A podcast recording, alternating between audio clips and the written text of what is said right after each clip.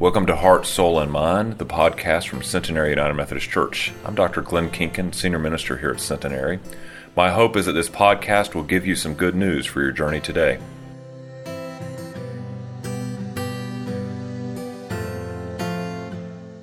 Well, good morning.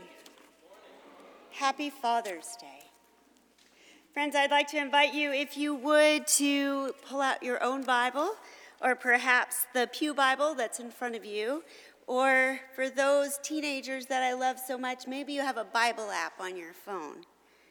And if you would, turn with me to the Gospel of John, chapter 9, starting at verse 1. As he walked along, he saw a man blind from birth. His disciples asked him, Rabbi, who sinned, this man or his parents, that he was born blind? Jesus answered, Neither. This man nor his parents sinned.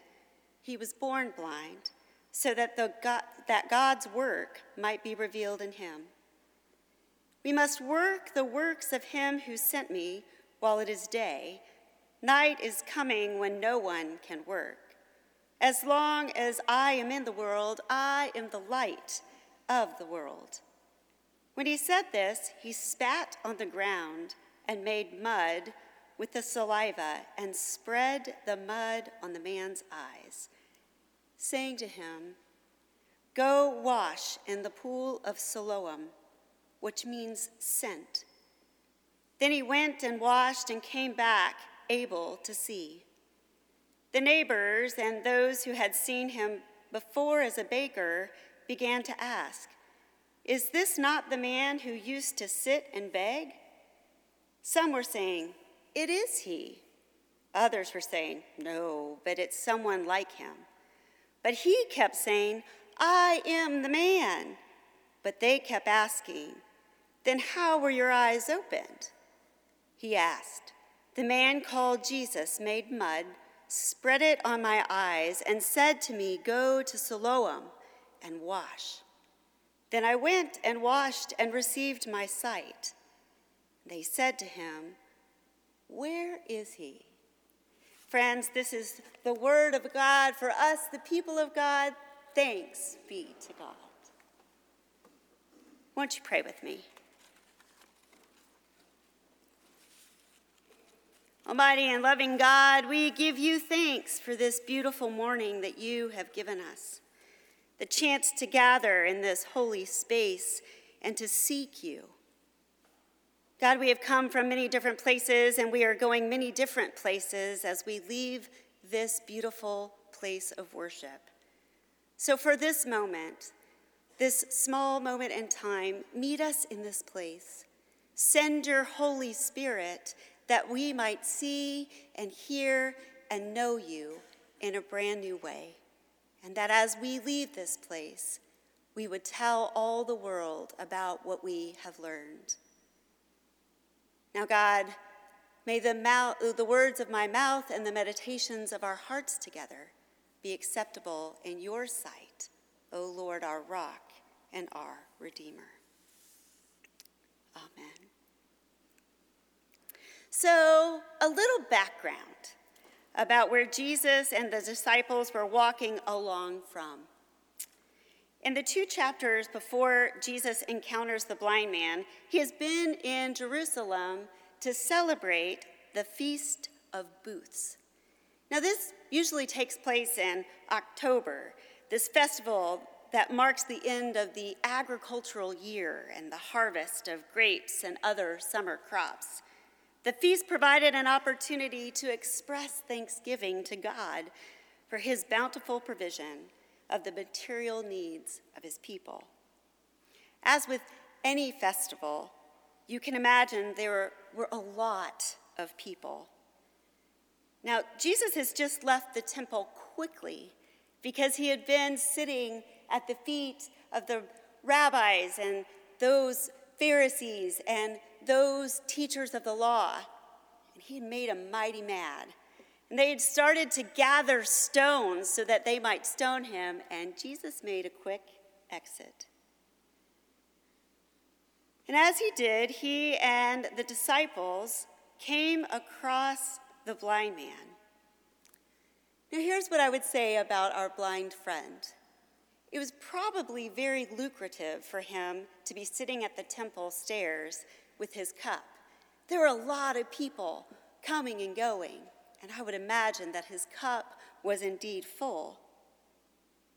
But because there were so many people, it probably was less than ideal for about what Jesus was about to do. The temple was about half a mile from the pool of Siloam through the center of the city. Now, I will tell you that our family just got back from Disney World late last night. And there are a lot of people in Disney World. And for the last week, we have stood in lines and we have battled the crowds and we have tried to make our way through. And it was hard. It was very hard. And yet, we could see. So let alone a blind man trying to make his way through just as many people and a crowded space with mud caked on his face. And that brings us to today's scripture. We find the disciples looking at the blind man and doing the very human thing that all of us do ask Jesus why. And then the next human thing that we do is to look at who is to blame for the situation. Every one of us has asked the very question from the time that we could speak. We've constantly asked why about all things in our life and in our world. And we've all wor- watched a little tiny person ask the incessant question why? Why? Why? Why? Over and over again until everyone is exhausted.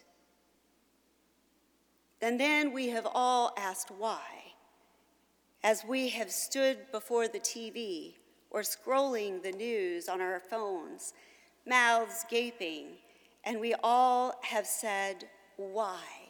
Who? Looking for someone or something to blame. These last many years have brought so many questions. Like, why can't we just all get along? The rise in violence and crime is unbelievable all over our world. Homicides in major American cities ticked up in 2021 with a 5% increase from 2022 and a 44% increase over 2019. The division among us is palpable all the time. It seems that if we don't agree on something that we have lost the ability to come to the table and respectfully agree to disagree and walk away better for having had the conversation and remain people who love and respect and care for each other. Mass shootings. Why? Why? Are schools and supermarkets and places of worship unsafe? It has only furthered the divide. Even in our own community this year, who is to blame? Well, some would say mental health issues. Others would say gun manufacturers. Others, policymakers. We are all looking to place blame somewhere as if that will make it better instead of coming together to find a way so that more innocent people won't die. Why COVID? How many of us have said that? Why? Where did it come from? Who's to blame? What are we going to do about it? It has robbed us of so many moments, and so many people have died. Who, what, when, where, why? the war in Ukraine. Why? Awful, just awful that people are brutally dying every day and being displaced inflation, high gas prices, the economy, food shortages for our youngest babies. We look to point the finger at the ripple effect. Why, we asked, when someone is diagnosed with a life changing illness, loses a job, finds themselves at the end of a marriage, someone dies. We all ask the same questions the disciples are asking Jesus. His disciples asked him, Rabbi, who sinned, this man or his parents, that he was born blind? And Jesus answered, Neither this man or his parents sinned. He was born blind so that God's works might be revealed in him. It's clear as mud, isn't it? My mantra all through the last three years COVID, masking, shootings, when we were in lockdown, as things were canceled, people died in breathtaking numbers. And now, for me as a youth minister, facing the most significant mental health challenges among our teenagers. I kept saying, and I keep saying to myself over and over again God will make something beautiful out of this. He has to, He must. God will make something good. God makes everything beautiful in His time. Sometimes it's just so hard to believe, isn't it? God's timing is rarely our own timing, and oh, the lessons that we would miss if we didn't wait on what God will reveal to us when He is ready. This is that moment for the blind man, the moment he has been waiting for, hoping for, praying for, and I would dare say gave up on long ago, and yet only partially, because deep, deep, deep within all of us, we have a little candle burning of hope. Then Jesus says, As long as I am in the world, I am the light of the world. When he had said this, he spat on the ground and made mud with saliva and spread the mud on the man's eyes, saying, Go wash in the pool of Siloam, which means sent. Early in the Gospel of John, the first chapter, we read the very poignant and beautiful verse that we read at our lessons and carols every Christmas.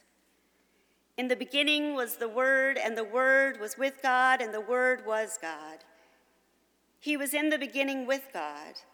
All things came into being through him, and without him, not one thing came into being.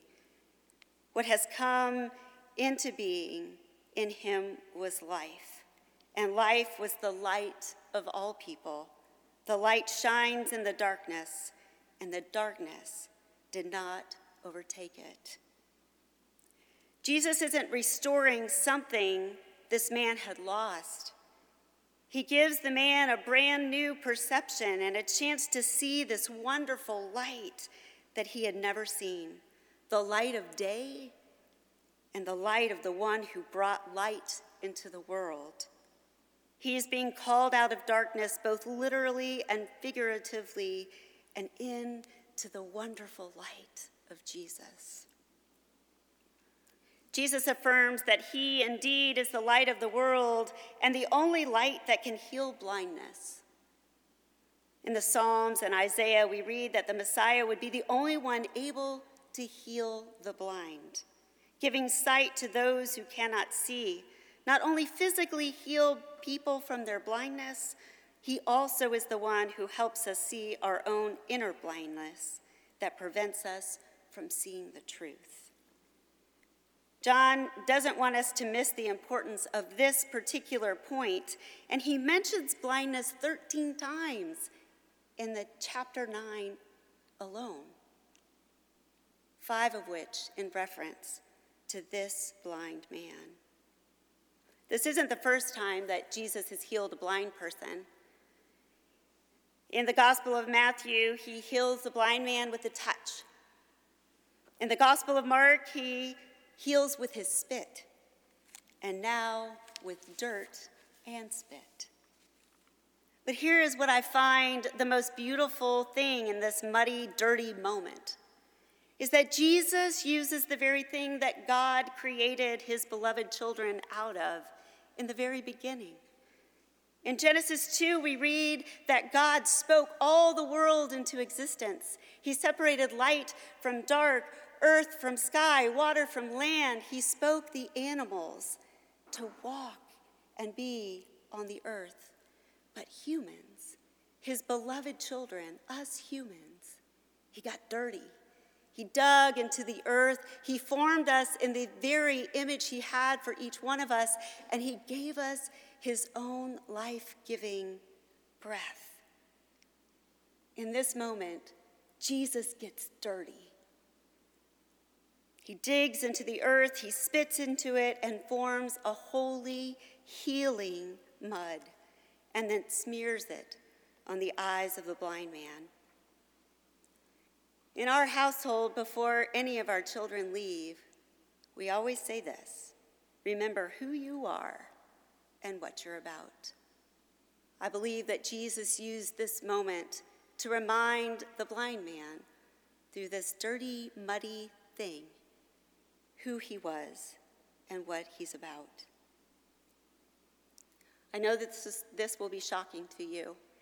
I was born a teeny tiny baby, teeny tiny, barely over five pounds. My dad tells me that he could hold my fiery red-headed head in the palm of his hand, and my tiny toes would touch right here in the crook of his arm.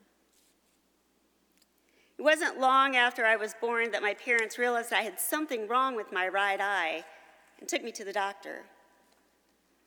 I was diagnosed with a congenital iris coloboma. An iris coloboma is a hole or defect in the iris of the eye. Now, most people, their iris colobomas are cat eye shape, up and down. But not me. Mine is a teardrop shape, and it goes off to the side. It causes me to squint a lot when I'm outside because my iris can't fully close. When I was a toddler, my parents realized that I had developed a lazy eye in that eye as well, so it drifted and darted. I wasn't so steady on my feet.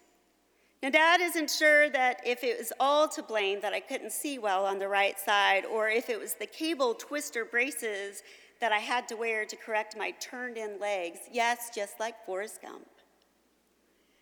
Nonetheless, back to the ophthalmologist we went. They decided I needed glasses for sure, but that I also needed to wear an eye patch on my good eye so it might strengthen the muscles in my right eye and hopefully help me regain sight.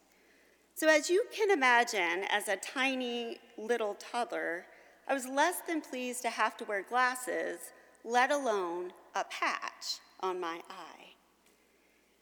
My poor parents, trying to keep that patch on. But they did it, I did it, and slowly but surely I began to see better.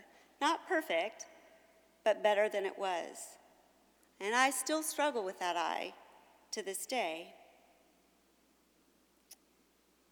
But it's not easy and I still struggle, and I know that God is in all of it that I might be able to see. My parents prayed, I know they did. They prayed hard that I would have sight, that my eyes would work, but they also partnered with the doctors so that I might regain that sight. They partnered with God in my healing. Jesus invites the blind man to participate in his own healing too, saying to him, Go wash in the pool of Siloam.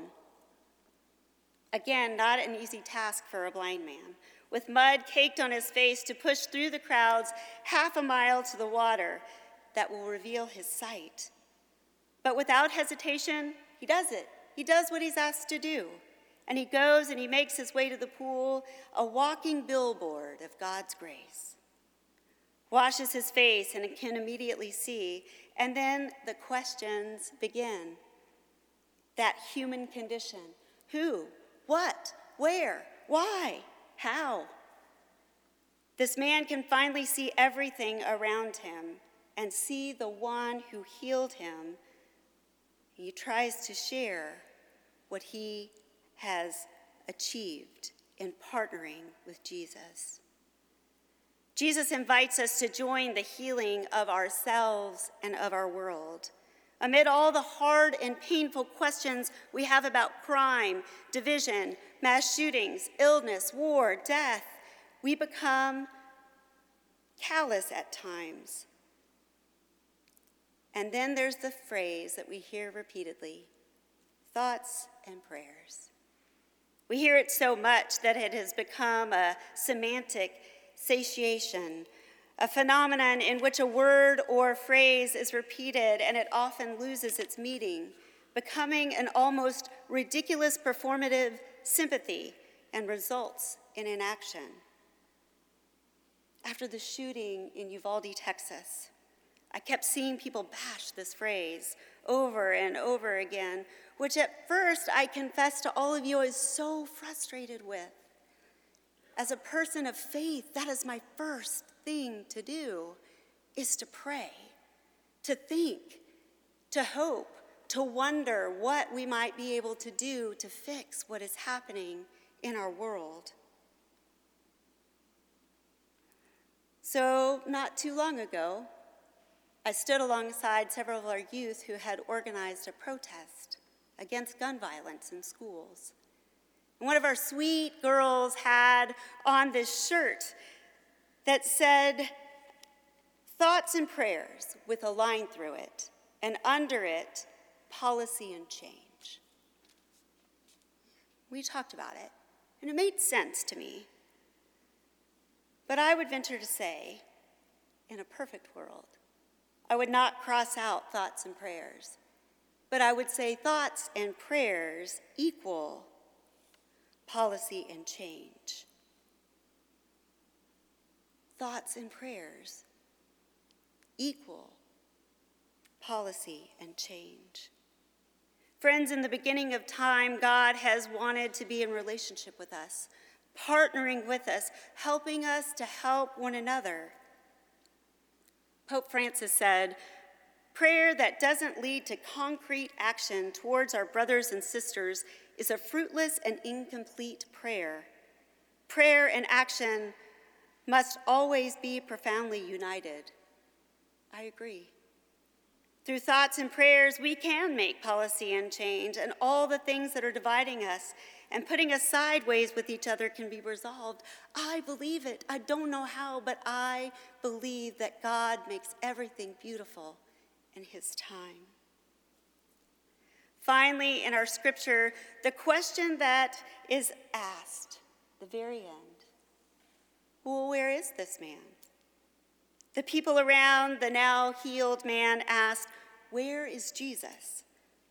And we ask that question too, don't we? All the time. Where are you, God?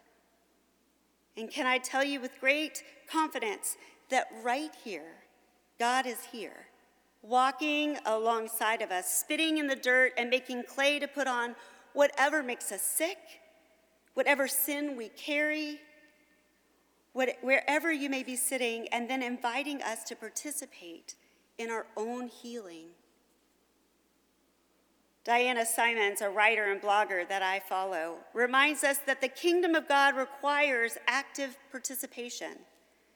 You can't sit and listen and assume that you do not have to do anything as long as you believe. Whatever you hear or learn, you are required to act on. We pray this every Sunday. We just prayed it. Thy kingdom come, thy will be done on earth as it is in heaven. That is the beginning of making the world more like heaven. The next is to actively come alongside those prayers and partner with God.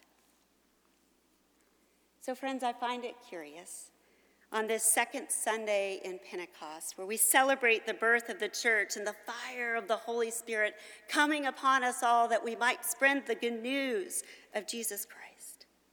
And on Juneteenth, Freedom Day, we recognize that we are invited to participate in our own healing and the healing of the world.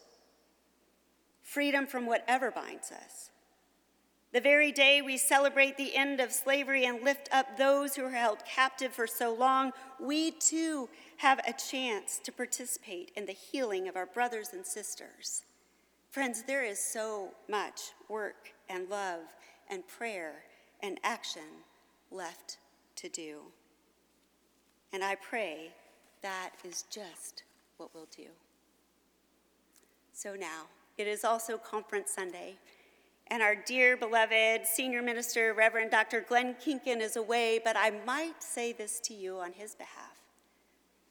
May we not only be hearers of the word, but doers of the word. Amen.